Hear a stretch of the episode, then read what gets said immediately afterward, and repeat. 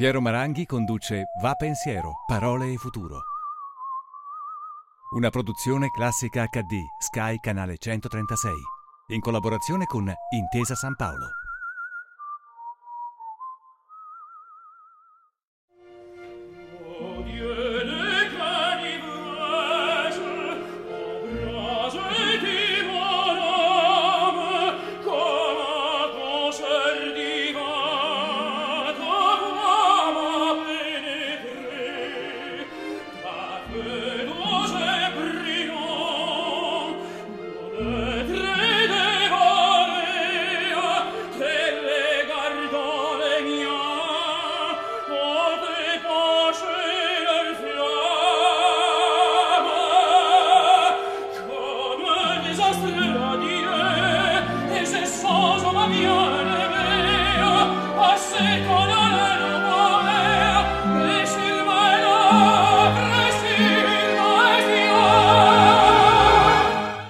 Telespettatrici, telespettatori, abbiamo appena sentito cantare uno scrittore, Eta Hoffmann, nei racconti di Hoffmann di Offenbach. Il nostro ospite di oggi è uno scrittore, un romanziere, un poeta, blogger, drammaturgo.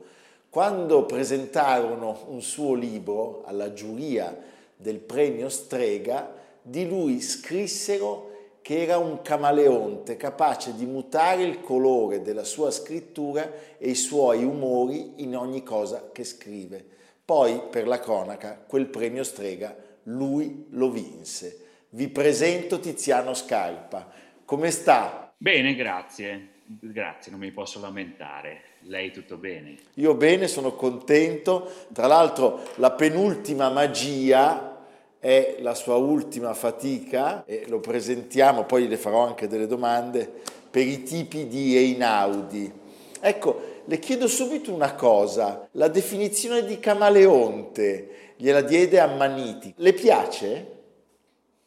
Io cambio eh, rispetto a quello che mi chiede ogni singolo libro. Se c'è una storia tenera commovente e io cerco di obbedirle. Se c'è una storia che fa ridere e quello che ho scritto, soprattutto per il teatro, fa molto, molto ridere, io mi adatto. Obbedisco a quello che mi chiede l'opera. Eh, quindi ogni opera ha quello che poi gli studiosi chiamano una poetica, cioè un, una sua identità, carattere, personalità. E quindi io cambio a volte personalità, ho persino scritto un libro in meridionalese, inventandomi un dialetto del sud inesistente, perché quell'opera lì, quella storia lì me lo chiedeva in Groppi d'amore nella Spuraglia. Certo, ecco, ma tornando a quello strega del 2009, sembra un libro perfetto per il nostro canale, il titolo Stabat Mater è il racconto di un'orfana eh, sedicenne,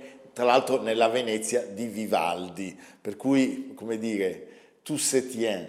Ecco, ma che importanza ha la musica nella sua vita? Per me è importantissima perché non la so fare. E quindi mentre magari quando vado al cinema o leggo un libro sono più criticone, dico ah io quel colpo di scena lo avrei fatto risolto diversamente, mentre la musica è proprio l'altro assoluto da me, io devo solo essere grato, ho un sentimento talmente ricettivo, sono, divento una spugna e ho l'adorazione, qualcosa di simile all'adorazione e la profondissima gratitudine verso i musicisti, compositori e compositrici, ma anche gli esecutori, i direttori e direttrici d'orchestra, che mi fanno un dono vero, è l'esperienza più vicina alla passività felice, la passività felice. Ma che bello.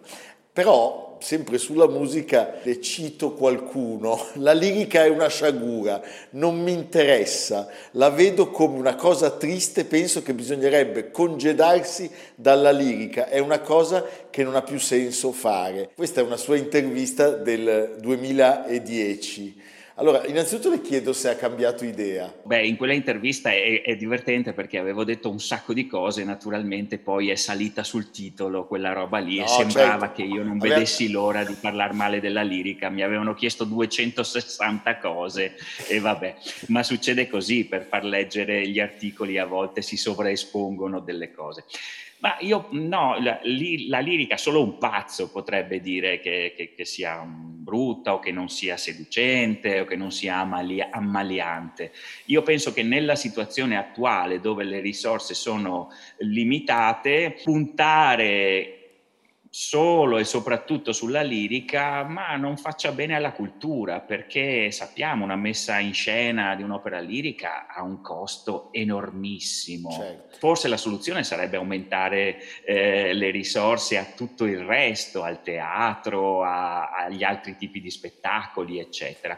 E poi, se posso dire, c'è anche una piccola cosa in breve, siccome purtroppo è un fossile, noi non siamo come in Germania, in Francia, dove si scrivono molte opere nuove, c'è una grande committenza e noi com- continuiamo a celebrare la lirica del, dell'Ottocento, del primo Novecento. E cosa succede? Che anche i registi, le registe, per esempio, si adagiano a dover reinventare sempre sulle stesse opere liriche, si appoggiano sulla grandezza di qualcosa che è già consacrato e non rischiano sul, sulla novità. Li capisco perché con la lirica i registi e le registe italiane fanno il giro del mondo. Forse dovrebbero misurarsi con, con le novità e quindi la tendenza degli ultimi anni è quella ormai consolidata di raccontare con le regie un'altra storia. Eh, certo. travalicare, trascendere il libretto, eh, che ormai sono libretti, opere insomma, che parlano di un mondo che non esiste più e reinventarci sopra mh, con una invenzione e creazione di secondo grado qualcosa che cerca di innovare, ma è sempre ormeggiato a quella logica lì, a una logica ottocentesca. Insomma, preferirei che la creatività, il talento eh, teatrale italiano, che è enorme, potentissimo, si congedasse da questa eredità del passato meravigliosa. Certo. Ma insomma, forse non lo so, io la lirica preferirei vederla in forma di concerto. Per questo dico. Lei in quell'intervista, la risposta che ha dato è chiarissima, eh? in quell'intervista parlava anche di una cara amica della nostra televisione, parlava di Emma Dante, dicendo che era un'amarezza il fatto di aver parlato molto di lei solo perché era eh, stata scelta per il 7 dicembre, mentre il suo lavoro è un lavoro che da anni frequenta il teatro di prosa con esiti molto forti. Ma le regie di Emma Dante le piacciono? Certo, era un esempio, in quel caso lì era dieci anni fa, parliamo di una cosa eh sì, 2009. Cioè, è divertente perché sto commentando un'intervista di dieci anni fa, insomma, come dire, eh, in quell'anno lei inaugurava la, la, Scala, mi rammaricavo del fatto che una grandissima artista, potente come lei, che io seguo fin dai suoi esordi, in quel caso lì, singolo caso, eh, fosse conosciuta in tutta Italia perché inaugurava la stagione della Scala, con una cosa vecchia, con una cosa cos'era quella volta? La, la Carmen. Carmen. Ecco,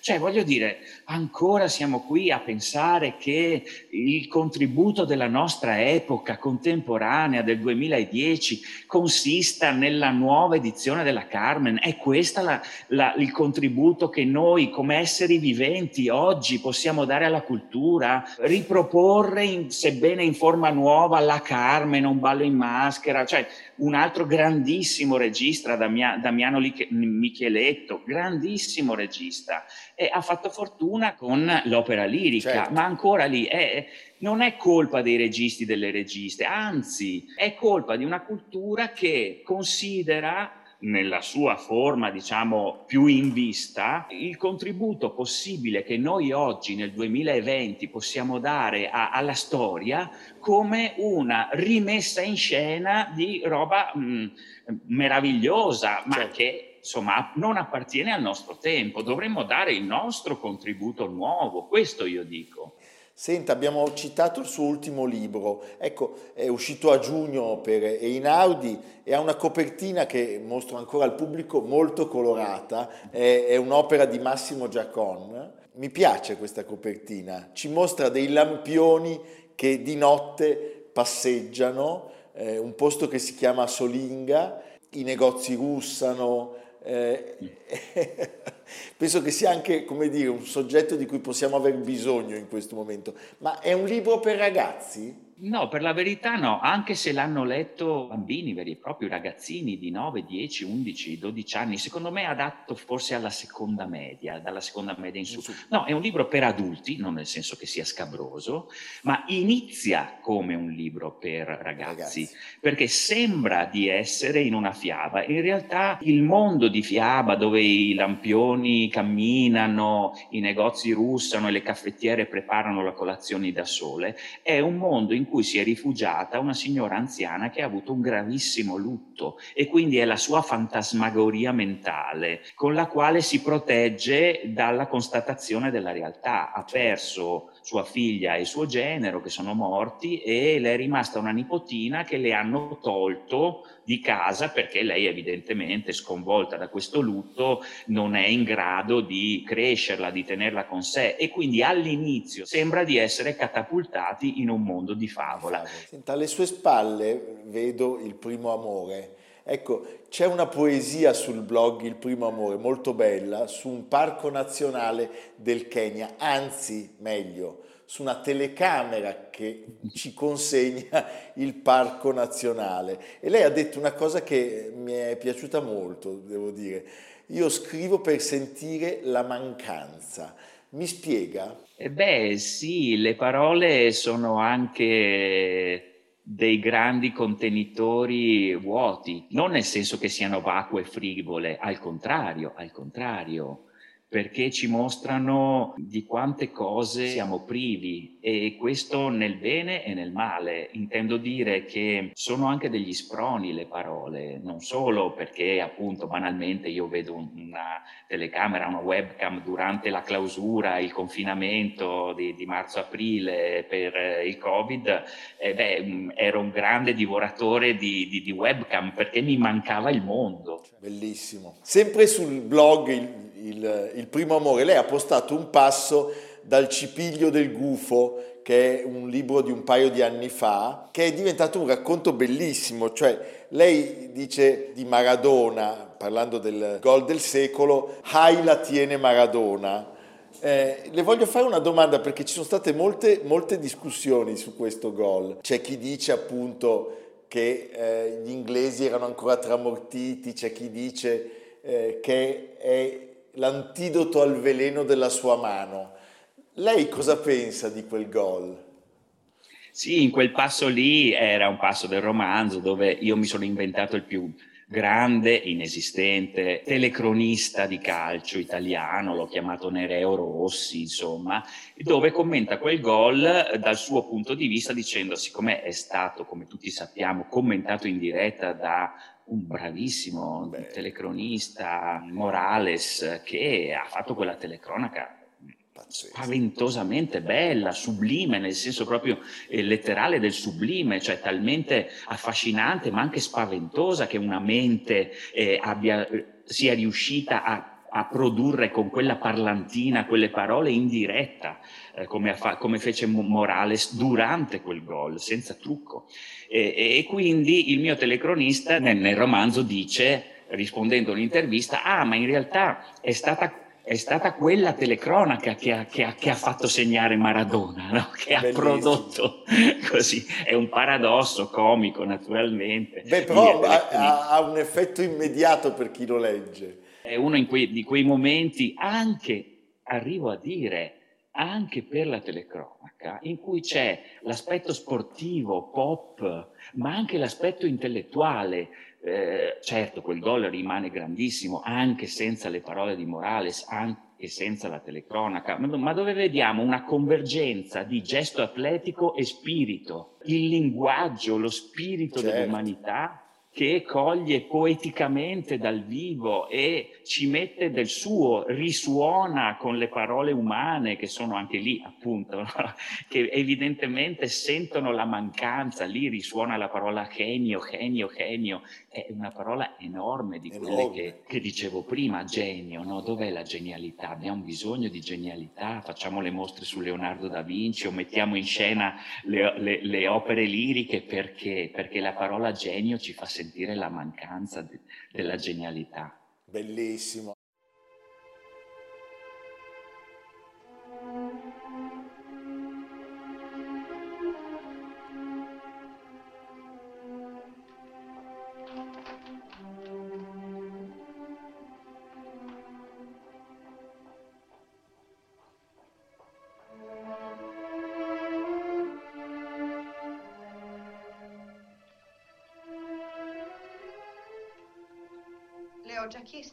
Seguirmi.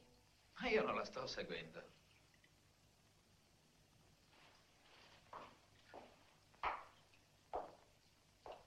Ma lei non mi segue. Mi consideri la sua ombra. Grazie, mi basta la mia. La mia la proteggerà molto meglio. Insomma, non mi segua. Abbiamo visto una scena da senso di Luchino Visconti, tratto dal racconto di Camillo Boito, e un film bellissimo, e abbiamo visto Venezia. A proposito di Venezia, è uscita una nuova edizione di Venezia è un pesce, la guida della città che lei ha scritto quasi vent'anni fa, credo. Eh sì. Ecco, ma ci racconta come è nato quel libro, che poi ha nutrito veramente intere generazioni. Ma mi dicono che quel libro è il primo che viene regalato agli studenti fuori sede che vengono qui a studiare Eh beh, sì. architettura, lingue orientali, eh, economia, eh, accademia di belle arti, insomma le, le- le- le università veneziane, eh, per capire la città. Ma quel libro lì nasce da un'idea semplice. Mi sembrava che i turisti, le turiste in città fossero piuttosto intellettualistici, persone un po' culturaliste. In che senso? Andavano in giro con la guida, le guide, e quello l'ha fatto Longhena, quello l'ha fatto Tintoretto, quella lì invece è di Palladio, tutto giusto. Però mi veniva da dirgli, ma Venezia è un'esperienza, ascoltate le orecchie, sentite le sensazioni dei vostri piedi, fate, fate caso a cosa toccano le vostre mani, le- i pali d'attracco delle, delle barche, l'avambraccio del gondoliere. No, che ti aiuta a salire in gondola, anche quella da, da un euro per attraversare il Canal Grande, Certo. no? Eh, il- il- tutte le, le spallette in pietra dei ponti, le ringhiere, senti quante esperienze tattili diverse dal solito ha la tua mano in questa città, ascolta eh, le sensazioni del naso, anche quelle sgradevoli su certi canali, insomma, un po' così, un po' lezzanti, eccetera. È un'esperienza fisica e quindi, come tutte le esperienze fisiche, anche emotiva, spirituale la città. Benissimo che tu stai attento o attenta alle nozioni storiche, artistiche, doveroso, ma ascolta anche le sensazioni del tuo corpo. E questo ho avuto molta fortuna. E proprio mi sono ispirato un pochino a Senso di Camillo Boito perché l'inizio meraviglioso non del film di No, no, no, no, Visconti, certo. All'inizio eh, Lidia, la, la protagonista, eh, fa il bagno tra San Marco e la Salute, perché all'epoca c'erano come dei cassoni galleggianti. Meraviglioso. Eh, di una ditta Riva che aveva messo queste, le chiamavano le sirene, delle piscine di legno galleggianti coperte per la decenza, dove uomini e donne separati potevano fare il bagno nel cuore della città. Senta, lei sempre a proposito di Venezia, dei veneziani, ha scritto i veneziani sono senza inconscio. Mi vuole spiegare? È molto semplice, non abbiamo le cantine, non abbiamo le cripte. Sì, c'è la cripta famosissima, meravigliosa della Basilica dei Frari e ci sono delle pseudocripte di qua- pochissime chiese, ma noi non abbiamo gli scantinati, i seminterrati, le cantine. Quindi, insomma, metaforicamente non abbiamo questa parte inconscia che è eh, il rifugio sotterraneo, non abbiamo metropolitana, anche se ogni tanto viene fuori, Viene il, fuori. il progetto di farne una e quindi siamo gioviali, siamo, ecco, mh, siamo interattivi, interloquenti con le persone, è, è un po' il nostro carattere storico. Assolutamente. Senta, il suo collega Aldo Nove ha detto che stiamo vivendo sotto dittatura, che qualsiasi voce contraria viene tacitata, che lui si sente completamente autocensurato e censurato da altri. Lei come si sente? In questo segmento della descrizione che dà della realtà e della nostra epoca e di questi mesi e settimane che vediamo, io non sono d'accordo con lui, ma eh, proprio per questo gli voglio ancora più bene. Ma certo. io non credo che viviamo in una de- dittatura, perché una dittatura, per esempio, non consentirebbe ad Aldo Nove e a me di dire liberamente quello che pensiamo. Ci tengo molto alla, alla, alla così, non dico alla precisione, anch'io faccio i miei errori quando parlo, quando scrivo, ma insomma le parole hanno un significato, quindi forse parlerei di egemonia, ecco, cioè, o di maggioranza, eh, però non, non, non, penso assolutamente che ecco, questa però... si possa chiamare dittatura, no, no, anzi, anzi, abbiamo preso dei provvedimenti tutto sommato con una convinzione e persuasione della maggioranza perché la maggioranza pensa che questi siano i provvedimenti giusti eh, per, i, per, contenere i danni, diciamo così, soppesando i danni. Ecco, ecco eh, però lei giustamente insiste molto sul valore, il peso delle parole. Alla nostra classe politica, in una fase così delicata, sono mancate le parole giuste, quasi sempre. Lei lo, non, lo, non, lo, pensa in questo momento? Sì, io vedo intanto, non capisco, uno perché eh, si avvitino in tecnicismi, usano sempre delle parole inglesi. Io una eh, madre anziana eh, che legge tantissimi giornali, ma a volte mi chiede, a suo tempo mi chiedeva, ma Bucks, cos'è sta cosa? Lockdown, cos'è sta cosa? Cioè, devi parlare a tutti. E poi dobbiamo parlare italiano intanto, prima cosa. E seconda cosa, bisogna capire che le persone vedono nell'immediato e io temo che il problema più forte della nostra situazione attuale sia che le nostre democrazie sono a breve termine devono rispondere quasi ogni, non dico ogni sei mesi, ma insomma se non ci sono le elezioni ci sono quelle amministrative, regionali, ci sono i referendum. È difficile fondare un proprio discorso politico, di qualunque parte esso sia, su una gittata temporale che vada al di là dell'immediato riscontro elettorale. Questo secondo me è il vero male della nostra epoca. Di tutti i politici, di tutti, forse di tutti gli stati, tranne le dittature, appunto, dove quello il problema non ce l'hanno. Ecco, no? Noi avremmo bisogno di un progetto che riguarda tutto il pianeta, riguarda l'ecologia, l'ambiente, la produzione economica, che andasse al di là prossimi, della gestione dell'esistente del prossimo anno o due, della propria prossima scadenza elettorale. Di questo abbiamo bisogno. E i politici dovrebbero essere geniali nel trovare le parole per fondare un discorso lungimirante che andasse al di là della prossima scadenza elettorale. Questo è il mio forse un po' utopico e illuso desiderio. Che condivido in pieno. Un breve estratto. Che si dice a Tripoli? Tutto bene, Graziani ha superato ottobre con l'Istrice e conta di essere in Egitto in dieci giorni al massimo. Verdinci, va forte, eh? Gran testa, Graziani. In Abissigna lo chiamavano il leone di Neghelli. Ah, era lui. E i tedeschi? È fatta, Hitler è entrato a Parigi. Sì, lo so. La Luftwaffe sta spianando l'Inghilterra prima che la Wehrmacht sferri l'assalto finale e il Duce sta per invadere la Grecia. Questo mi dispiace. Ti dispiace? Beh, sai, la Grecia è sempre la Grecia, la culla che c'è Ma la culla di che? Dai, firma qua, c'è tutto. Fa un po' vedere. L'ho messa qua, sergente. Ma come tutto?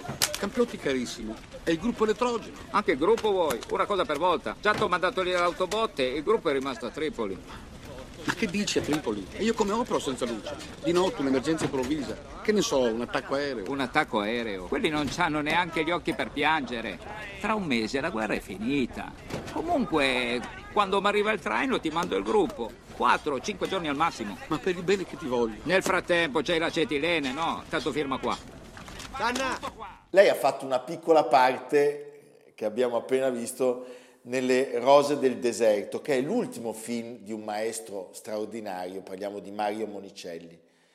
Mi vuole dire qualcosa di Monicelli? Per me è stata un'esperienza est- proprio fuori da qualunque, come posso dire, aspettativa. Io non sono un attore, mi sentivo un impostore assoluto, ma di fronte alla sua chiamata ho detto vado, cioè me lo, me lo rimprovererei per tutta la vita se non gli dicessi di sì.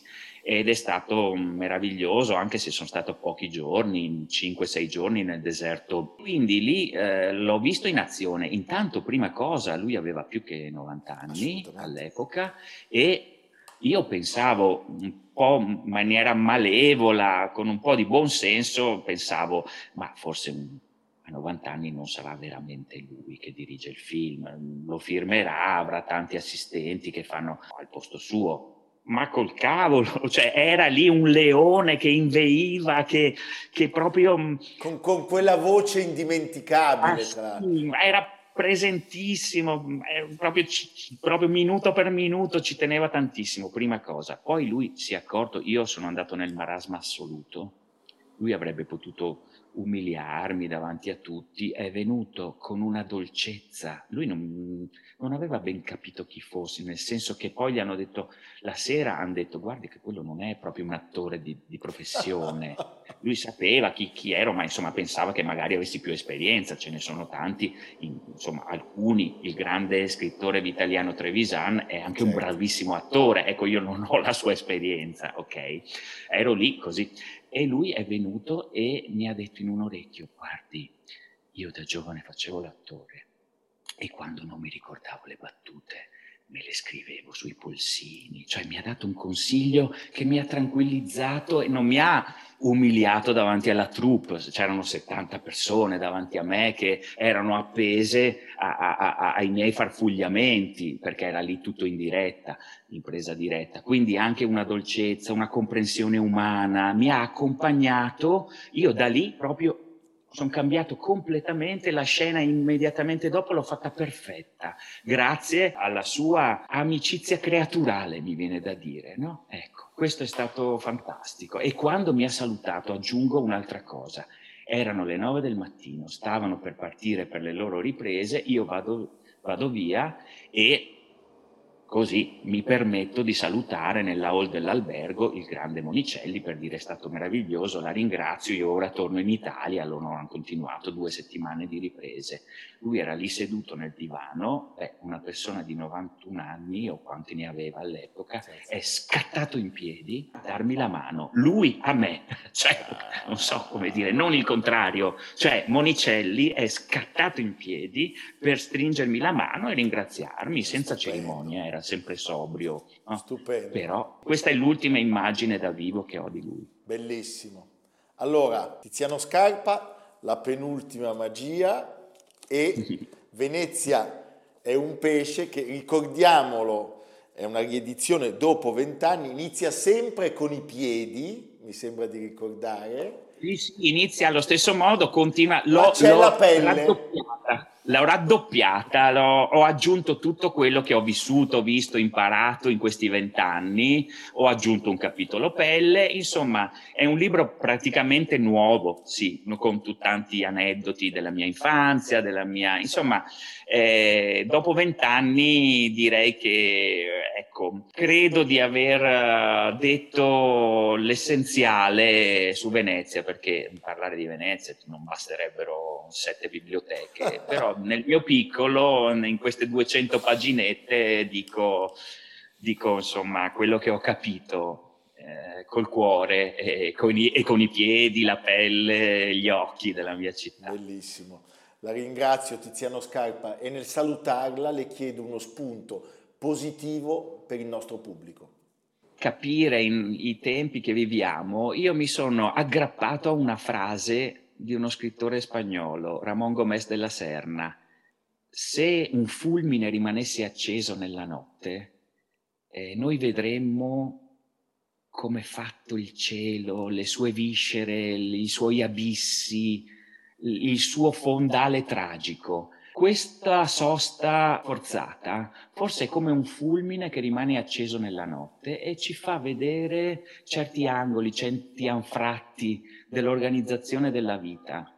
E quindi è un momento in cui si illuminano degli angoli della nostra vita e di quella collettiva. Secondo me eh, approfittiamo di questa illuminazione notturna. È come un, ripeto, immaginate un, un fulmine che invece di durare un attimo resta lì per qualche ora, per qualche minuto e tu così vedi il cielo illuminato con una forza potentissima e lo capisci e lo capisci. Io ho capito meglio un po' di cose vedendo in queste settimane, in quest'anno sciagurato 2020, ho capito un po' meglio come è organizzata la nostra società, grazie a questo fulmine rimasto acceso, deleterio, ma anche, ma anche esplicativo. Ecco, un po' forse possiamo approfittare di questo.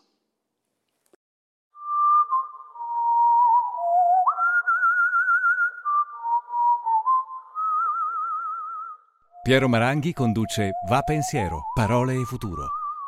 A cura di Samantha Chiodini e Jacopo Ghilardotti. Realizzato da Patrick Gallenti, Simone Manganello, Valentino Puppini. Una produzione classica HD, Sky Canale 136.